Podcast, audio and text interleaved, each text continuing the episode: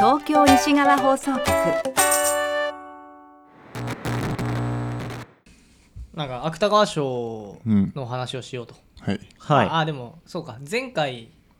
回に続く場所にてうんい。。うん。回2だっけ、会に。うん回に続く場所にての話をして、んまあ、うん次彼岸花のが作島うん。喋ろうと、はい。えーどうでした毎回僕はこれから言 うはいや、なんか物語の、いや、違うな、物語のっていうか、うーん、書き口はすごく僕は好きで、うん。まああの、言葉が2つね、まあ3つい、3か、つ3つ三つ入り入り乱れるところとかも、うん。なんだっけ日の元日の元言葉と、に日本語と、に日本がそうカタカナの日本語あと女語女の言葉で女語ねだからそれぞれがこうぐしゃぐしゃーっとね混然一体になってる感じがすごい好きだったかうな、ん。うん。そうだまずはね、あれだなんだっけこのあらすじを喋んないといけないねあ、そうこう聞いてくれてる人に、うんが全く多分わからない読んでない可能性人もいるだろうから彼岸花が咲く島、えー記憶をなくした少女が流れ着いたのはノロが統治し男女が違う言葉を学ぶ島だったうん不思議な世界読む由楽に満ちた中編小 説ちょっと全然なんかすごいか 軽くないなんか中身を全く説明しな文藝い春秋がまあ読む有楽の部分はどうかわかんないけどえっ、とじゃあ僕が仮に説明すると なんだろう一人の女の子がえっ、と自分が今まで生きてきた島とは別の島にうん。流れ着いてしまって、うんそれを見つけたまた別の女の子がいてでその子との交友を果たしながらでその子とのこは言語も微妙に違う喋れるけど微妙に違うみたいなうん言語があってでその子と徐々に徐々になんで今までいた島とあー流れ着いた子が今までいた島と今流れ着いた島の言語が違って風習も違って私とはみたい なことを探し求めながらうんどうやってこう順応していくのか順応していかないのかみたいなうんうん話って言ったらいいのかな。うんうんそうだねなんか僕は結構まあ神話とかそういうものが好きでやっうんうんうん今やってきてるんだけあど神話ねはいはいはい面白いじ結ゃん構その民族学的な見方をするのが面白い作品だなって思ったうんうんうんまあだし民族的な話でしょうんそうだねのエスニシティなのかナショナリティなのかナショナリズムなのかうんうんは分からないけどああまあそっちの民族もそうだし人弁のね族民の族南方熊楠的なねそうそういう方面から見るのも面白くてまあなんかあれ最初の時点でなんとなくさこうみんな沖縄かなっていう思いが出るじゃん、まあもちろんもちろん、そもそもノロっていうのも沖縄のねその霊的な力を持った人間のことだしああそうなんだ、うんさすが。ノ。ロっていうのがそうなんだそもそもノロノロとユタっていうのが、まあ、あの沖縄にはいて、うんユタっていうのはまあその宗教職能者としてうんやってる人なんだけど、うん職能者っていうのはつまりそれを仕事としてるっていうそうそうそうそう祭祀、それでお金を稼いでそれで自分の制御を立ててるっていうまあそうそうそうレベルそういうはこはとだはね。それとはまあ別にノロっていうその民間の霊的能力を持ってるとされる人間もいるうんうんうんうん確かそんな感じだった気がするうんあーノロっていうのがうんあとはまああの随所で出てくるニライカナイとかねうんうんうんニライカナイはまあ有名だと思うけ向こうの言葉だど、よねそう沖縄の映画にもなってるもんね、そうなのうんあの沖縄のもともとの信仰で西の方にあの夢の国があるとうん。いうことだよね、なんかそその辺、まあ、それはまあきっと台湾であったりまあ台湾なんだろうね、うんまあそうだろうと思われてるけど、最初のあの地理の説明があるじゃんとか最初の2ページぐらいがすあ2ページあ僕はこれは文学界で読んだからうんうん。単行本で読んでないから分かんないけどもう最初すごい説明なんだよね、うんそうそう、もうずーっととにかく説説明明をしてるよね、こう設定の説明がまずあって、今ここはどういうところでそうすごい どういう文化でって なんなんだろう上手じゃないというかまああえてなのかもしれないけど、うんうんそこでなんかまあ一応こう説明されるじゃん島の形がうんうん東西に長くて南北に狭い短くてあの葉っぱのベ形をユニ浜しにてはベユニ浜だっけ北月浜ベユエ浜、ベユエ浜かうん、にはは三日月型でそうそうそでガジュマルの葉っぱの形をうそしうてそるうとそういや分かりやすい なって与那国島ですねっててそうでもそれは結構あの大岡のそこに対する知見があるからだとは思うな、うんうんうんなん僕かは沖縄っぽいなぐらいの全然そう僕も沖縄っぽいなんかとりあえず日本がわかんないけど南の島なんだろみたいなぐらいの感じだったな、まあそうだよねガジュマルとかさそういうなんか普通に漠然となんか南の方に生えてそうなものの名前がたくさん出てくるから、うんその辺はあるよねで単行本だとこれ冒頭に島のねね絵があるんで、そう地図がねこれやめた方がいいと思う、載ってるんだよねこれ編集者がやったのかなこなれんか出版社どこあ文芸春秋本当に勘弁してほ しいなんかちょっ絶対やめた方ちがいょいっと思うんだよなさこれあのあまあ本編とは離れるけ どなえるよねうーんもう開いた瞬間になんかおもうてかあれじゃんなんか海外のさ少年向けのファあンタジそーうそうそうそうそうそうそうそうだよねわかるわかるデルトラクエスト的なそうそうそうそうそうデルトラクエスト的なノリだよねこれ本当やめた方がいいと思う なんかしちょっ良くとないよすごいあのすごくこう芥川賞離れをした本作りをされてるなっていう気がしましたねうんまあでもそれはいいんだけど物語自体は面白かった僕は結構そういう方面からの興味もあってなるほどね後押しして読めたかななんかすごいいろいろなものがあるよね多分これ作家の方も台湾の出身のそ方うでだね台湾出身で23歳まで向こうの大向こうにいてそこから日本に来たみたい、リー・コトミさんリコトミさん母語以外のうん馬車でその言葉でちゃんと書いてるみたいななんか今までだと剣竜とかっていうのうはんうん SF ですごい、うーいろんな功績を上げてる人だけど、うんあの人は8歳でアメリカに行ってでなんかあそれこそ3体とか小説の,、うんうんの翻訳やったりさい最近だとあこうアークっていう日本で映画にもなったような小説の原作を書いてる人だったりするんだけれども、英語で書いてるけどそれはやっぱり8歳でアメリカに渡ってるから、ううんん今回のこうリーコトミとは違うなとは思う。うんねなんかまあでもなんかそこら辺も踏まえてまあなんかまあネタバレ別にしてもいいと思うんだけど、うんうんまあまあまあこの彼岸花が作島の中でさ、まあ、まあ民族的な対立が描かれているんだけど、まあそのきっかけは一応作中ではコロナっていう話になってて、まあ、コロナって名前は出てこないんだけど、まあその日本で大きな日本というか世界で大きな疫病が起こって、ううんんでその発生源が実は中国だったってことが分かって、あーあーあーあーそれによって、まあ、そこから「イフ」になるんだけすごいラストどかううんんうんその日本の国内ではその発生源が外国だったことから外人を排斥しようっていう運動が高まって、国粋主義的になって、うんみたいな DNA の中で何パーセント以上外国の血が入ってる人間は全員国外退去させたみたいな話が出てくるじゃうなんい、うんうんなんかそこもうんなんかなんだろうコロナもそうなんだけどどっちかっていうと二次大戦とかその辺のうん感じをすごい受けて、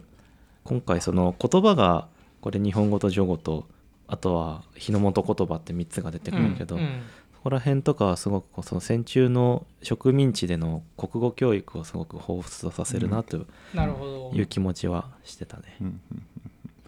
すげえイデオロギッシュイデオだロギんイデオロギッシュだなっていうのはーうん読んでて思ってうんうんうんうんうんうんうーんうんいやーなんかいや待ってじゃあ僕から 喋っていそいうだね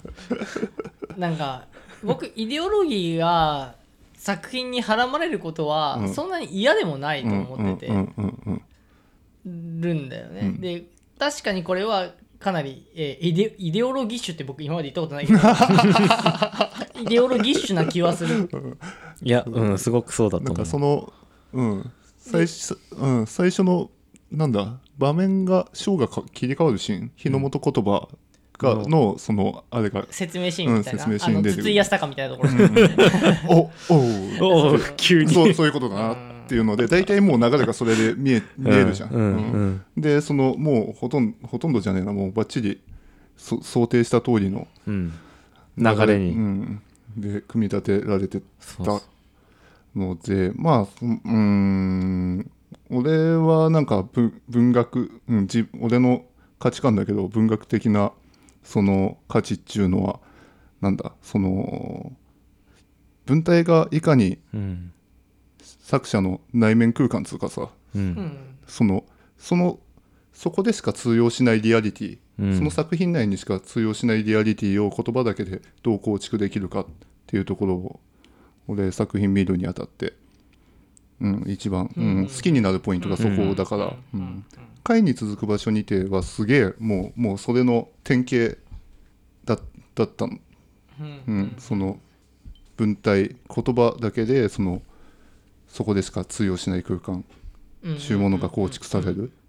もうまああーあっちのあっちの説明になっちゃうあれだけど普通におば、お化けお化けと交流してるうんみたいなことが普通に通用してる、うんうんまあそういうその中だったら全然許そさうれそうるそうそう許されるしリアルであるそうそうそうそう話そうねそうそうそうわかるわかるでそういうところから見て、うんまあしょううん、俺の面白いっていう思う思うポイントは、まあ、やっぱその文体ってところになるんだけど、まあ、そのやっぱり、まあ、評価されてるポイントでもあるけどあれだよね3つの言葉うんそう言語的な話うんうんもうん文字じゃなくて言葉みたいなあうんうんううんんですげえ読みづらいじゃない、読みづらいうん、あ本当本当あだ読めたなんか僕は徐々に読めるようになっていく自分がいたことあのーなんか身体的な気持ちよさがあったうんうんうんその体験あるかもうねん、そのなんだろうなそのまあまあいいわまあ読みづらいとしてううんんその岩っていうのが多分その多分この作品においてすごい重要え何何がその違和感このあー読みづらっていうのあーあーはいがはういんはだから日本語が相対化されて破壊されるわけだよね、うんこうんうのん作品において。うんでそれが、うん、あもたらす効果っていうのがまたちょっとイデオロギッシュじゃねえかなっていうふううにはん思う。ううんんうんその、うん日本語を、まあ、だ脱構築うんしつつ、まあ、国粋主義的な価値観っていうものを、ううんんなんだろう、うんまあ、そう相対化する、うんまあうんひ批判的に捉えるわけだようんうね。うんんなだんからかそうすごいこうピジンイングリッシュみたいな使い方で日本語があの作り変えられてるのがすごい面白うんうんくて、うんうんまあなんか言ってみれば中国語と日本語のまあ合いの子になってるわけだようんうんうんうねんそのそうそうそうカタカナの日本語はね、うんうんまあまあ、あとはまあ中国語は中国語でも多分台湾語なんだよね、うんその発音の感じとかうん多が分そうだうと思うんまあがない感じまた一部その朝鮮系も入ってんのかなっていうようなな雰囲気があってうんうんうん、なんかそこら辺日本語を喋ってるんだけど若干中国語っぽい語順になってたりとか、うんうんうんそううんなんか文法レベルでも若干その改変が加えられてたうりんとかうん、すごいねうん、すごくそれはとてうも、ん、だしやっぱりリー・コトミさんはなんか自分でしっかりそこのうんだ言語のこうルールをちゃんと作ったみたいな、ああやっぱそうなんだ。うんから面白いそこら辺の興味と、なんかそういう世界を作り上げてみたかったっていうのを言ってうたんうんまあそれは、まあ、まあまあネタバレや一回無視して喋るけど、うんその男女のこう逆転したという、うん逆転した、うんまあ、まあ逆転したって言った方がいいとまあ思,、そううだね男性から喋ると、うん男女が逆転したのは女性の方が強い立場強権的な立場で特権性を持ってる立場うんで文あ化る的にねっ、ていうかつそういう世界を作り上げてみたかったっんていうのをん言ってて、でそのためのいろいろ比較検証をして、うんこの小説を書き上げましたみたいなことは、うん受賞後にインタビューでう答えてんた、うん思考実験感が非常に強いですそうよねでなんかすごい僕は割と肯定的な立場なんだけどでその中で一つなんか僕の中で先回りしてこういうことが上がりそうだなと思ったのはすごいアニメっぽいんだよね。うん、なんかっあーていうか、うんまあそのそうよねストーリーラインだけ追えば漫画の方が全然面白く読めるっていう。あじゃあそれで言うとさすごいプロットがずさんなの。うんうんうん、わかる。すごいわかる。うんそうだね、なんだろうご都合主義的なこともあるし、 うん、いや別にご都合主義でもいいんだよね、うんなんかなんだろうほん本当に優れた文学うんうんであれば、うん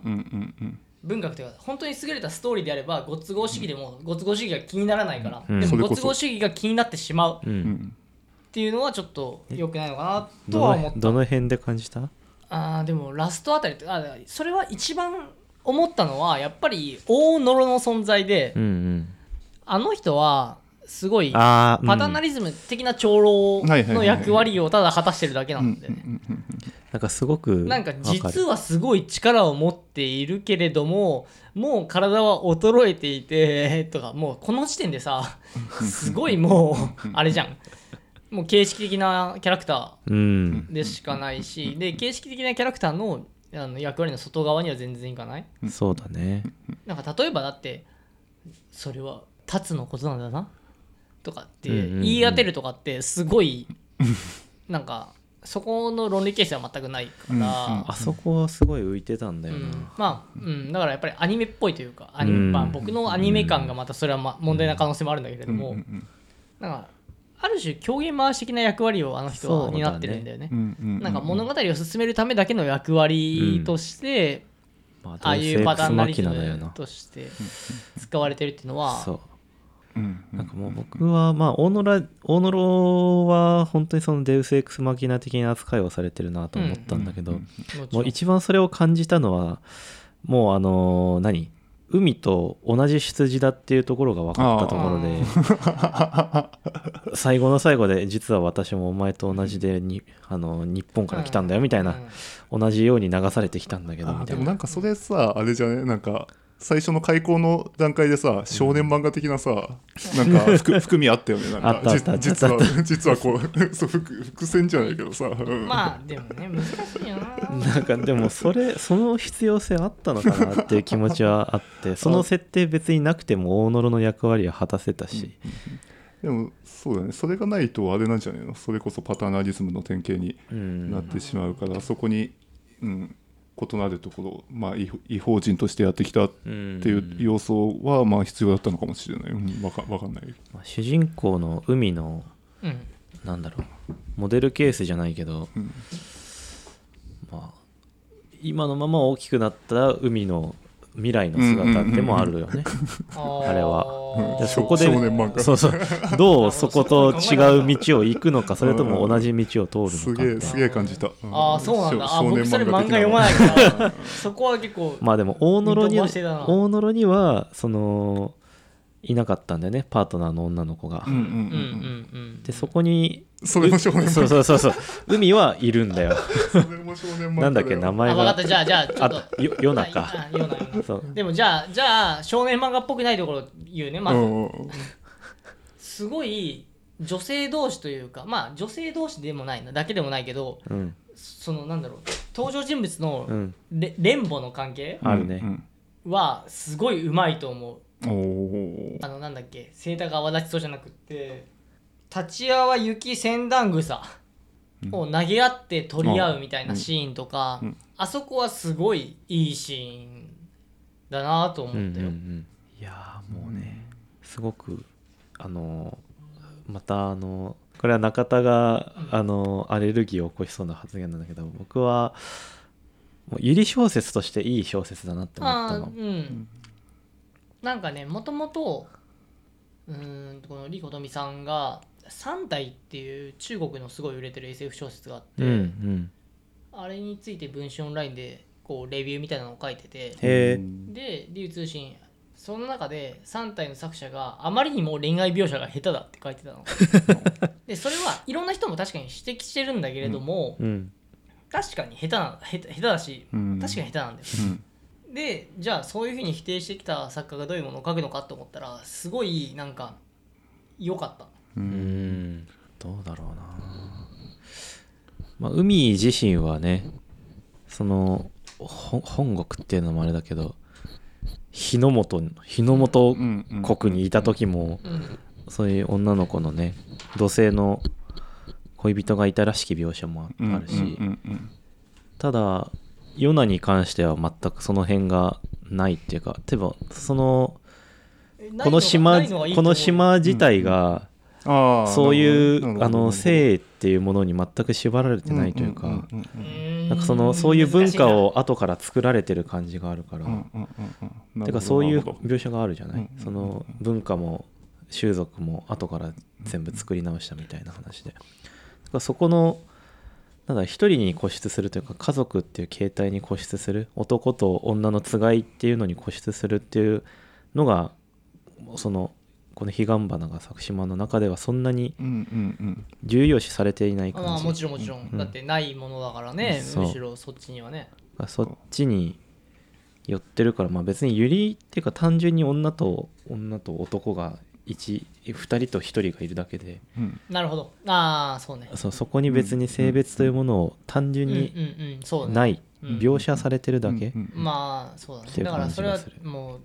あれだね ポストポストうなん感じポでスすトだねううんんこれはもう本当に死を抹殺なんだけど、うカーゴカルトっぽさが面白いなって思ってんな何っぽさカーゴカルト、カーゴカルトってそうカーゴカルトっていうのはなんか絶海の孤島とかに、まあ、あの全く文明化されていない未開の部族が住んでるようなところに、うん例えばあのなんだろう海漂着してきたなんかさ先進国の物資とかが来ると、ううんんそれをなんだろう神として崇め始めるんで宗教が生まれるみたいな、んうんそのーカーゴいわゆるそのうん荷物が入ってるカーゴに対して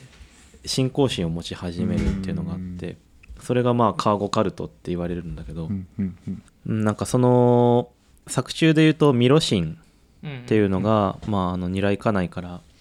やってきて、うんあの我々にさまざまな物資を届けてくれるみたいなうんシーンがあったと思うけど、うんまさにそれなんかもともとその沖縄のあたりって弥勒神信仰っていうのがあって、弥勒神信仰うん、多分全くそれをかたどったものだと思うんだけど、うなんんかその海の向こうのニライカナイから、うんなんだろう幸福を持ってやってくるみたいな、うでんその弥勒弥勒神っていうのが来てその島に海の向こうから幸いを届けるみたいなのうんがあるんだけどそれをさらにこうゲンゼリ役的にしうて、ん実際の物資を伴ってやってくるっていうのがまさにカーゴカルトうんうんうんミロシンじゃんそうミロシ ンだなーっていうところがとても面白かったいろいろだからなるほどねそこら辺もなんとなくその今の沖縄とか西表とか与那国とかの文化を踏襲しつつ若干そこら辺にスパイスを入れてるんだなっていうのが、もう一個喋りたい話がうんほう「彼岸花が咲く島」っていうタイトルじゃん彼うん岸花ってもともとあなんだっけすごい描写があって集落の北に位置するこの砂浜は季節にかかわらずいつ何時も赤い彼岸花の絨毯に覆われているらしく「てんてんてん」とかうん彼岸花は冬の間中もずっと咲いていたがとかうん彼岸花ってそんな咲かないじゃんまあ咲かないね秋だけじゃん彼岸の時期だうんあ秋の彼岸の時期だうんだし彼岸花って自生する花じゃないんですよううんんあのまあ僕すごい草が好きじゃんうんあ大麻とかではない 草植物がね植植物物を育ててるのが好きだから彼岸花って誰かによって持ち込まれない限りは絶対ないうんうんてか日本は中国から伝来してきたうんっていうのがまあ諸説ある中で一番信頼できる説として今も支持されててうんうんえー、だったらもう あれじゃん貿易のネタにできないじゃんと思っていやでもあれは貿易のネタになるのはそこ特有の薬効があるからっていう話じゃんあでも彼岸花ってどこでもそうだよんどんなところで育っても薬効はあもう変わんないそうあ危ないものだ彼岸花って結構毒毒があるからね花じゃん、モグラよけとかに使そっうたそうりするそうそうそうそうでもそれはさらに解説されてたと思うけどな、うんあったあのそこもともと毒もあるけどそのここで育った彼岸花はもうそのいわゆる麻薬成分だよねおあもしゃぶ的なそうももつに至ってこう禁断症状が出てよく売れるんだみたいな話、うんいやあ僕それはあ麻薬じゃないな麻酔成分としてでしょいやでもそこをさらに含ませてあるって書いてあったうん禁断症状っていうかそのやめられなくなるんだみたいなことが書いてあったもあーあーそれは書いてあったそれは書いてあったでなんかそれは単純に麻酔成分が気持ちいいからなうモルヒネ的なのかと思っ話ちゃっただで多分だけどそのこの歴史を話してる中でうんあの大量虐殺があったって話があるじゃうんん、うんうんで海岸で殺してって、うんまあだからそこでその人の生き血を吸ってみたいな意味も含ませてあるんじゃないうんフィクション的に言えば、でそれがあの本来の植物の生育あーに一応全く関係はしないけそどうだねそのそれによってまあ怨念じゃないけど まあ何かしらの成分がっていうところは含ませてある気がするしあとは1年間いつでもどこでも咲いてるみたいなのはそうそうそうそうあのあの世の表現だと思う僕は。うんだからだからそう彼岸と死岸の話があると思うんだよねこれって彼岸花をわざわざ使ってるのはそうそうそうそこはもうあのあの世とこの世の感じを出してるっていうかもうそこが多分ニラ行かないでみたいな話だと思うんだよな。死岸がってことあのこの島自体が、まあ、本来言う二来二来かないというかうんうんうんうんあの世の存在うんに見立てられてるんじゃないかなうんうんとは思ってた、うんうんうんあれ知りたかったな言語の分かれていく過程がもうちょっと知りたかったな、あ分かあれていってるの分かかなれていくつ僕かはなんかま、こう混ざっていくか混在していく混ざっていくうんかそうそうそうそうムラーとしていく感じ、うんうんなんかあれでしょクレオールっぽい感じなんじゃないのかなと思ってるそうそうそうなんか最初さ住む場所を分けたって言ってたじゃん、うんうんその何系の人と何系の人で、渡ってきたもともと日の元あ日の元にいたそっか人間が元々その与那国に住ん与那国って言っちゃうけあどまあまあ与まあまあ那国に住んでた人間を駆逐して、うんうんうん住んでたんだけどでまた台湾から人が来うて、ん争いになったけどもうしょうがねえなって言って別れて住むようになってうんうんで多分その後にに日本語と助語が分かれたんだよねうーんあの話からすると台湾の言葉どこ行ったんだろうな台湾のラーとかさ台湾の言葉はそうそうそうだよねにラーとかなんかああいう日本語の音中便にがはは入る感じってさすごい向こうのアジアの東側の大陸の東側っぽい言葉な気がする、中国語はなんかああいう語尾をつけるらしいね、別になんか意味があるわけじゃないらしいけど、なんかそのさ作家さんはすごいジェンダーセクシャルマイノリティ言語国籍アイデンティティカテゴライズについてまだまだ書き切られてない気がしているうんでそんな気が自する分自身は得意な立ち位置でいるうんまあ母語母語話者じゃなくて日本国籍も持ってない、っていうことをすごい言ってた、うんなんかいろんなインタビューを読み読み見したらううん、でもすごい今っぽいっていうと今っぽい今今っぽいって言葉で片付けちゃもちろんダメだけど、うんまあでもまあでもお思っちゃうよね今っぽいよね うんうんそうだね彼女が言ってたのは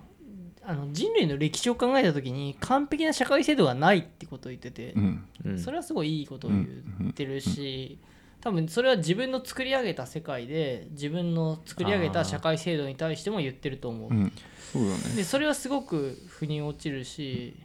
そうまあその開でかれもずっと考えなきゃいけないし、ネゴシエーションしないといけないっていうのが最後、うんそうあの彼に伝えるかどうかっうんうんていうところを揉めてるうんうんところはすごい、なんかなそうそうでもしっかりそういう行為為はしてるっていうところを僕は取りたい、うんちゃんと、うんあの分かんないからうん分かんないで全部終わらせるんじゃなくって、うん分かんないことを認めてじゃあどうしていこうかっていうふうに考え続けようとする姿勢は描かれてると思うから、うん